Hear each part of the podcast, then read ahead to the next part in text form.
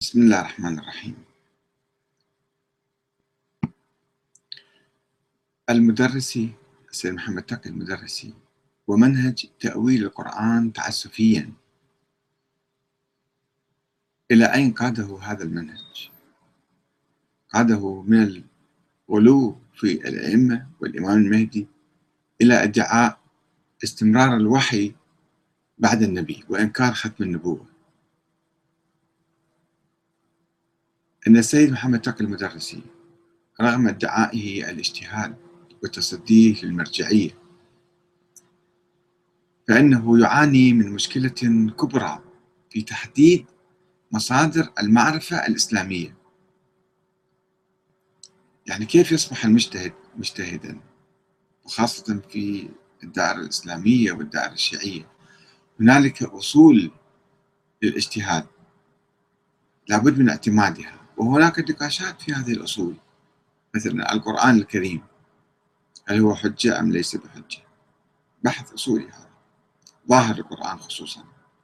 هل يجب أن نستطيع أن نفهم القرآن بصورة مباشرة أم يجب أن يفسره لنا الأئمة؟ والسنة ما هي السنة؟ السنة العملية المتواترة أم السنة القولية؟ والسنة القولية المتواترة أو أخبار الآحاد؟ أخبار الآحاد القوية ضعيفة مرسلة كذا في درجات يعني.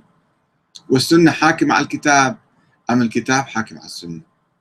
وثم يأتون إلى مرتبة الإجماع. هل الإجماع ثابت في التاريخ؟ وإذا لم يكن ثابتا مثلا كيف إحنا نحتج فيه؟ إجماع الفقهاء إجماع الصحابة إجماع الأمة الإسلامية إجماع جيل معين إجماع الأجيال كلها تصبح هذا الإجماع يصبح مصدر من مصادر التشريع أم لا؟ ثم العقل. العقل والاستنباط والاجتهاد والرأي وما إلى ذلك والقياس. هذه درجات. مثلا المنامات ليست حجة شرعية الأحلام. مثلا كلام الناس العاديين هذا ليس حجة شرعية فالمجتهد يجب في البداية أن يحدد مصادر المعرفة الإسلامية. من أين يستقي علومه وكيف يجتهد فيها؟ سيدنا محمد تقي المدرسي يقول أنا مجتهد. ويتصدى المرجعية يمكن يكتبون على كتبه آية الله سيد محمد تقي المدرسي والمرجع الكذا آية الله. العظمى بعد شوية يصير درجات ترتفع. فنقرأ في كتابه في إثبات هذا الموضوع. الإمام المهدي. كيف يثبت هذا الموضوع؟ من أي مصدر؟ على ماذا يعتمد؟ وماذا يقول في هذا الكتاب والكتب الأخرى. على الرغم من ادعائه الاجتهاد وتصديه للمرجعية فإنه يعاني من مشكلة كبرى في تحديد مصادر المعرفة الإسلامية. فهو يعتمد كثيرا على تأويل القرآن بشكل تعسفي. يلقوه فسر الآية كما يشاء ويركبها كما يشاء. ويعتمد على الأحاديث الضعيفة فيقع في مزالق الغلو الفاحش ويبتعد عن عقيدة التوحيد.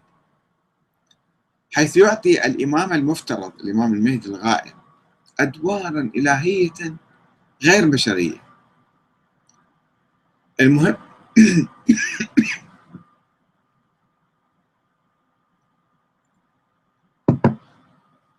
عفوا.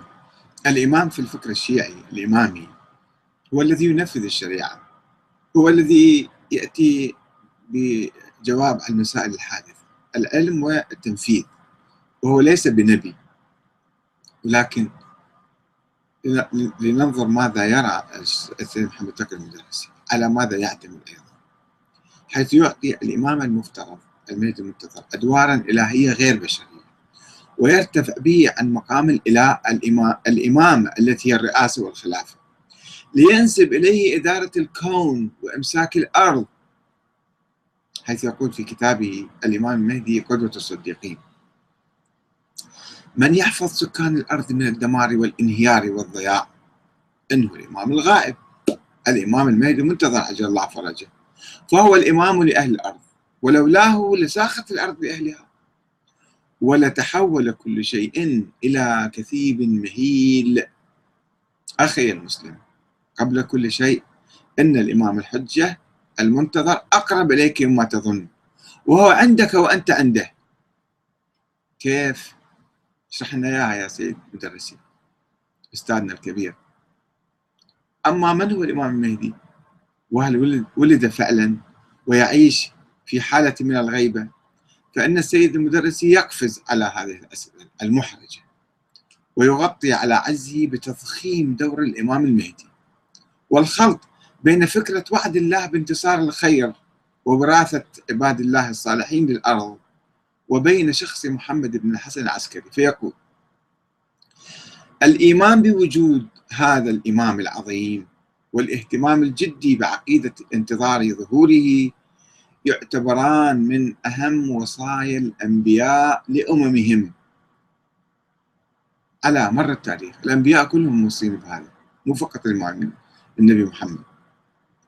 حيث لم يبعث الله نبيا إلا وبين له أن خاتمة هذه الدنيا ستكون إلى خير وسعادة وأن العاقبة للمتقين وأن الأرض سيورثها الله عباده الصالحين حيث سيمكن الله المستضعفين في نهاية المطاف. ولقد آمن جميع الأنبياء والمرسلين والأئمة والصالحين بحقيقة ظهور الإمام الحجة المنتظر عليه السلام في آخر الزمان. يا سيد مدرسي يا أبا صالح هذا الكلام من وين جبته؟ قرأته بالقرآن بالتوراة بالإنجيل بالزبور من وين جاب الكلام أن جميع الأنبياء ويوصون بهذا الشيء على الكلام بلاش ما عليه قمرق أن المدرسي يحاول أن يؤول القرآن الكريم ويربط بين موضوعين لا علاقة بينهما مثل البحث عن وجود الإمام المهدي والكفر بالعقيدة الإسلامية. الكفر بالعقيدة الإسلامية شيء والبحث عن الإمام المهدي شيء آخر فشيء جزئي هذا. فيقول إن كان البحث فيما يخص وجود وظهور الإمام الحجة عليه السلام فليعلم الإنسان المؤمن أن الله قد آب في كتابه على من يكفر بالعقيدة الإسلامية. آب سيرته على من يكفر بالعقيدة الإسلامية سيرته هذه. فقال وكيف تكفرون وأنتم تتلى عليكم آيات الله وفيكم رسوله؟ شنو علاقة الآية هذه ببحث موضوع الإمام المهدي بمعنى هو يفسرها بعد. بمعنى أن الرسول وإن مات جسدا ولكنه حي يرزق بين أظهر المسلمين. حي يرزق. كيف يرزق؟ من وين يعني؟ بين أظهر المسلمين. وذلك عبر خليفته ووصيه الذي هو القرآن الناطق وهو الأمان لأهل الأرض وهو الأمل التاريخي للبشرية جمعاء وهو الإمام الحجة بن الحسن المهدي عليه السلام. شعر شعر بلاش يعني. ولم يشرح لنا المدرسي كيف استخلص هذا المعنى من تلك الآية الشريفة. وما هي العلاقة بين تلاوة آيات الله وولادة شخص بعد 250 سنة؟ ولد أم لم يولد؟ شنو الربط بين الآيتين طيب الآن بعد التضخيم والتهويل نجي نشوف الفكرة الثانية استمرار الوحي بعد الرسول. ويذهب المدرس بعيدا وهو يحاول الاستدلال على وجود الإمام المهدي بصورة تعسفية. فيطرح فكرة خطيرة مناقضة لخاتمية النبي محمد صلى الله عليه وسلم وهي الفكرة اللي يطرحها ضرورة استمرارية الوحي إلى يوم القيامة. فيقول إن الإنسان الذي يعتقد بالوحي الذي هو تجل من تجليات قدرة الله تعالى ورحمته بالإنسان لابد له أن يعتقد بالإمام الحجة عليه السلام. الذي لأن لأن الذي ربط الأرض بالسماء بفضل الوحي الله يعني تأبى رحمته ويأبى فضله العميم على الإنسان ويأبى لطفه أن يترك البشرية دون رابط يربطها بالسماء بعد وفاة خاتم الأنبياء والمرسلين محمد صلى الله عليه وسلم. يقول خاتم الأنبياء ويقول لازم الوحي يستمر. ما صار نبي إذا نزل الوحي على إنسان صار نبي هذا الإنسان.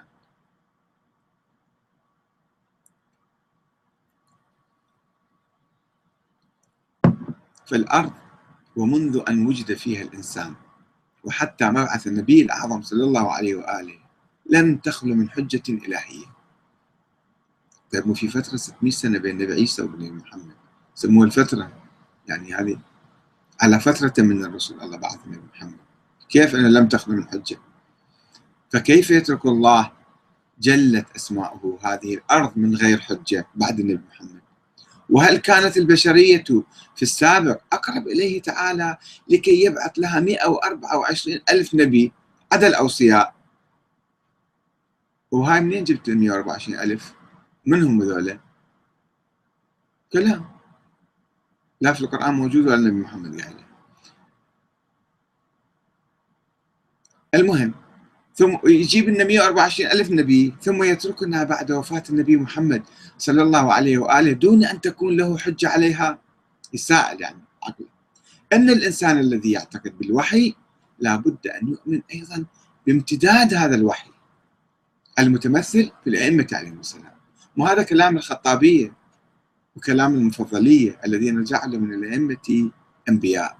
قالوا الوحي ينزل عليهم وبالتالي هم أنبياء أو شبه أنبياء أو ثلاث أرباع أنبياء ونصف نصف انبياء فيقول لازم الوحي يستمر ينزل على الأئمة وعلى الإمام الثاني عشر.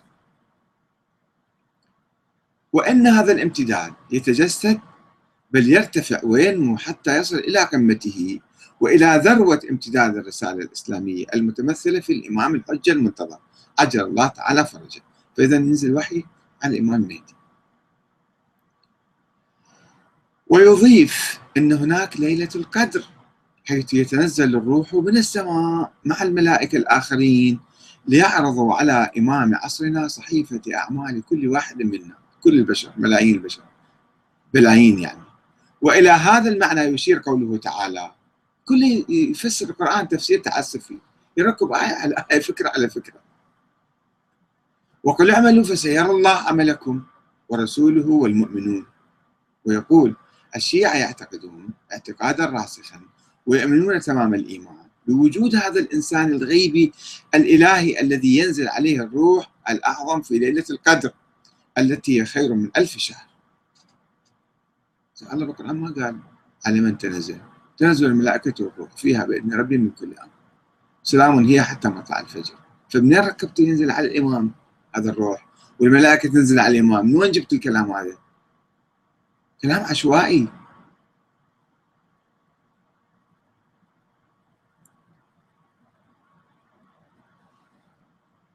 وهذا المعنى يشير قوله تعالى وقل اعملوا فيسير الله عملكم ورسوله والمؤمنون.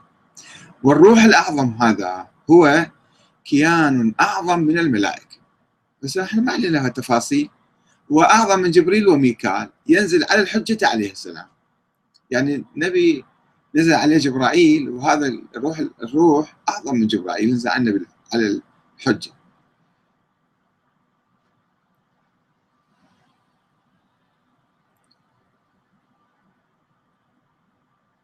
ويؤكد المدرسي وليس هناك فوق هذا الكوكب الذي نحيا عليه ورغم ما تزدحم وتتصارع فيه آلاف الأديان والمذاهب بالإضافة إلى الأفكار والمبادئ والنظريات والفلسفات العديدة المنتشرة هنا وهناك أقول ليس هناك دين أو مذهب أو مبدأ واحد يقول أن العلاقة بين السماء والأرض أو بعبارة أخرى بين الإنسان وخالقه هي علاقة مستمرة كما هي عقيدة الشيعة.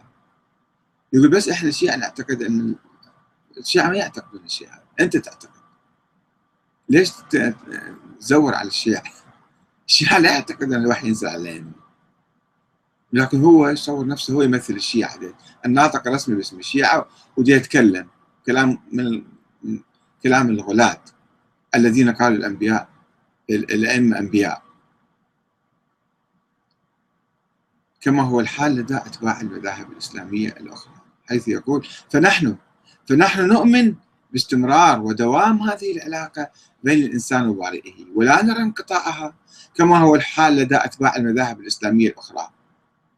كذب هذا مو صحيح. الشيعة ما يدعون الكلام ولا يقولون الكلام. أنت جايبه من بطنك. جايبه من الغلاة ماخذه. حيث يقولون إنها انقطعت بوفاة النبي صلى الله عليه وآله وانقطاع الوحي. انقطع خلص بعد. والنبي أنت تقول خاتم الأنبياء. يعني بعد ما في وحي ينزل عليه على أحد. والوحي شنو هو؟ منام قد يكون وحي. شيء إلهام يكون وحي. فكيف تنسب ذلك العلم إلى الأئمة يعني؟ صاروا شبه أنبياء أنبياء يعني. حيث يقولون أنها انقطعت. ولا يعترفون بوجود إنسان يحيا على هذه الأرض ذي صلة بالله سبحانه إلا أنه ليس بنبي. شلون مو نبي وهو ينزل عليه وحي؟ وينزل عليه علم من الله. صار نبي بعد. شنو الكلام متناقض الملفوف؟ لا هو مو نبي بس ينزل عليه وحي. وينزل عليه ملك أعظم من جبرائيل. بعد طلعت؟ بعد النبي هو شنو يعني؟ شلون يعني النبي يختلف؟ ما يعرف شنو يقول. أعتقد بقوة أن السيد المدرسي يخطئ كثيرا في نسبة هذه الفكرة للشيعة والتشيع وإنما هي فكرة من بنات أفكار الغلاة المنحرفين عن أهل البيت وإنها تشبه قول الفرقة الضالة والمكفرة الأحمدية. التي تعتقد باستمرار الوحي على أئمتها وشيوخها. ولست أدري كيف يقول المدرسي بهذه الفكرة الشيطانية الجهنمية المناقضة لصريح القرآن. ما كان محمد أبا أحد من رجالكم ولكن رسول الله وخاتم النبيين. وهو الذي يدعي الاجتهاد والعناية بالقرآن على تفسير القرآن صار له 40 سنة دي ألف القرآن. إيه هاي الفكرة البسيطة الضرورية ما تفهمها؟ وقاعد تدعي أنت يعني عالم أعلم علماء وعلامة الزمان آية الله العظمى. وفي الحقيقة لم يكن بحاجة المدرسي لم يكن بحاجة إلى الوقوع في هذا المنزلق الخطير ولكنه كان كالغريق يتشبث بكل قشة ومع ذلك فإنه لا يستطيع أن يستدل بهذه الفكرة. يعني افترض الوحي لازم ينزل على إنسان معين. طيب منو هذا الإنسان؟ كيف تثبت ولادة هذا الإنسان؟ فلا يستطيع أن يستدل بهذه الفكرة على ولادة ووجود محمد بن الحسن العسكري. لأنه بحاجة إلى أن يثبت ولادته أولا حتى يطبق عليه تلك الفكرة وهاي النظريات مالته. وليس بالعكس مو أنت تجيب الفكرة وبعدين تفترض وجود هذا الولد أو وجود هذا الإنسان. تماما كما كان الإماميون الاثنى عشريون بحاجة إلى إثبات وجوده وولادته حتى يجوز لهم بناء نظريتهم على أساس ويقولون صار صاروا الأئمة 12 وتصير الفرقة الاثنى عشرية. فإذا ما ثبت وجود هذا الإنسان ما صارت فرقة 12 ولا انطبقت عليهم الأحاديث الاثنى عشرية. وكلما يشعر المدرسي بتهافت منطقه واستدلاله يرفع من درجة تهويله. ليغطي على عجزه. فيقول إن الإيمان بالمهدي عجل الله فرجه كامل مكمل للمنظومة الإمامية. فكما أن الطائرة لا يمكنها التحليق في الجو إذا أصابها عطب أو خلل في أحد جناحيها أو أجهزتها العديدة التي تكون بمجموعها وحدة واحدة. لا يمكن الاستغناء عن إحداها أو إلغائها. وكما أن الذي يؤمن بالزكاة والحج والخمس ولكنه لا يؤمن بالصلاة وينكرها يعتبر كافرا وليس مسلما لأنه يفتقد جزءا أساسيا من منظومة الإيمان كذلك الذي لا يؤمن بالإمام الحجة. عجل الله فرجه فهو لديه مشكلة رئيسية. وخلل عميق في ركن أساس من الإيمان. هكذا يقول المدرس. ويقوم بمهاجمة الباحثين عن أدلة. عن أدلة وجود الإمام الثاني عشر فيقول إن أولئك الذين يختصمون في مصداقية إمامة الحجة المنتظر ووجوده وغيبته سلام الله عليه بعيدون عن معرفة حكمة الوجود. ولماذا خلق الله سبحانه الكون؟ شنو ربط هاي الفكرة بهاي الفكرة؟ شنو ربط الفكرة بالفكرة؟ شنو هالمنطق هذا؟ شنو هالإجتهاد هذا؟ شنو هالعلم هذا؟ ما شاء الله عليك. دون أن يشرح لنا بالطبع ما هي العلاقة بين الاثنين. بس يطلق هكذا؟ شعره هو هذا الاجتهاد وهذا العلم ويقول أن المدرس هنا يعبر عن أزمته الفكرية بوضوح فهو قد اصطنع له نظرية باطلة وهي ضرورة استمرار الوحي إلى يوم القيامة. ثم ذهب يبحث عن ذلك المصداق الخارجي لمتلقي الوحي ولم يكن يملك أي دليل على وجوده ولكنه لا يريد أن يعترف بخطأ نظرياته فيحاول افتراض وجود ذلك الولد بصورة تعسفية. ولما كان منطقه ضعيفا فإنه يحاول أن يغلفه بستار من النيران الموجهة ضد كل باحث موضوعي أو متسائل بريء. يسألك عن دليلك. تقلب الدنيا عليه؟ عجب. ليش؟ ونشاهده مرة أخرى وهو يتخبط في أزمته إلى درجة إنكار ضروري من ضروريات الدين. يقول هل من المعقول أن يخلق الله الخلق من أجل مجموعة من الأشخاص وهو النبي وأوصياءه من بعده ثم يعمد الله أن يخلي الأرض منهم؟ ينقطعون ويخلصون بعدين؟ حيث تبقى الدنيا دون أن تبقى الحكمة من خلقها الحكمة التي تعني وجود النبي أو من ينوب عنه بالنص المباشر. بالتأكيد ليس من المعقول أبدا أن يحدث كل هذا. كل فرضيات كل فرضيات في فرضيات. وهكذا يصبح الجواب جاهزا لديه هنا حتما. وليس بحاجة بعد ذلك إلى دليل. أقول هو يقول أقول إننا وبالاستناد إلى الروايات المؤكدة الصادرة عن النبي والأئمة من بعده فإن الإمام الثاني عشر قد ولد فعلا أي روايات؟ وين هالروايات؟ حققتها؟ عرضتها على مخ العلم الرجال؟ درستها زين؟ شفت مصادرها؟ شنو يعني الاجتهاد؟ غير تجتهد بهذا الموضوع وأساس هذا العقيدة عندك وهل مضخم العقيدة هالقد إلى مستوى الكفر والإيمان وأنت لا باحث ولا دارس ولا هم يحزنون. وليس مهما بعد ذلك ما هي قيمة تلك الروايات العلمية ومدى دلالتها؟ وفيما إذا كانت ثمة أدلة تاريخية معتبرة وشرعية على ولادته أو لا؟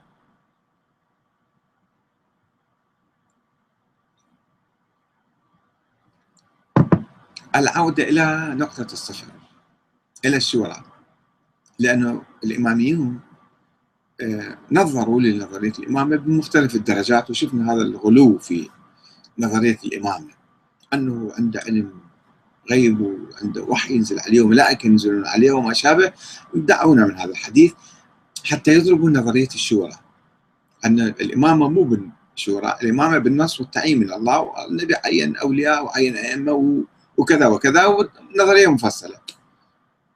زين الآن شنو حكمنا؟ وين هذول الأئمة اللي أنت قاعد تفترضهم؟ وين هذا الإمام ليش ما يخرج يهدي الناس ويتكلم معاهم ويرشدهم ويطبق الدين ويقيم الحكومة الإسلامية؟ يرجع كل هالكلام الفارغ اللي بدون نتيجة كلام عقيم فيرجع إلى نقطة الصفر فيقبل بنظرية الشورى. والطريف أن السيد محمد تقي المدرسي بعد كل هذا الجهد المضني في محاولة الاستدلال على ضرورة وجود الإمام المهدي واستمرار الخيط الرابط بين الأرض والسماء. يعود فيلتفت حواليه. شوف ماكو أحد. فلا يجد أثرا مما يقول. فيعود أدراجه خائبا. لينظر لولاية الفقيه. والنظام الديمقراطي كبديل عن الإمام المهدي الغائب فيقول إنه قد اضطر أو اضطر إلى الغيبة القصرية مرتين وإنه قد أناب عنه في غيبته الأولى أربعة وكلاء إلا أنه أطلق الأمر في غيبته الكبرى إلى العلماء بالدين لقيادة الناس باعتبارهم وكلاءه العامين في إفتاء الناس وقيادتهم. نحو ما يريد الله لهم من خير وينهاهم عنه من شر. وهكذا كان جميع الناس مدعوين إلى البحث عن قائد يتبعونه. الآن صار الناس مدعوين للبحث عن قائد يتبعونه. هم يبحثون مو الله معينهم إياه وهذا ما يمكن تسميته بالنظام المرجعي حيث يسعى كل إنسان بالغ غير مجتهد في الأحكام إلى تقليد مرجع من المراجع. صار؟ وين وصلنا بالنتيجة؟ رجعنا لنقطة الصفر. ومع أنه استنكر فيما سبق التمسك بآية الشورى إلا أنه عاد فقال يعتبر مبدأ الشورى في الإسلام أصلا أصيلا في النظام الديني. فإذا كنا فيما مضى من الزمان نختار أئمة المراجع عن طريق الانتخاب العفوي فإن عصرنا الراهن يؤكد الحاجة الماسة إلى استبدال تلكم الطريقة بطريقة أخرى لا يطور المرجعية إلى مثل الديمقراطية. وعبر صناديق الاقتراع مثلا.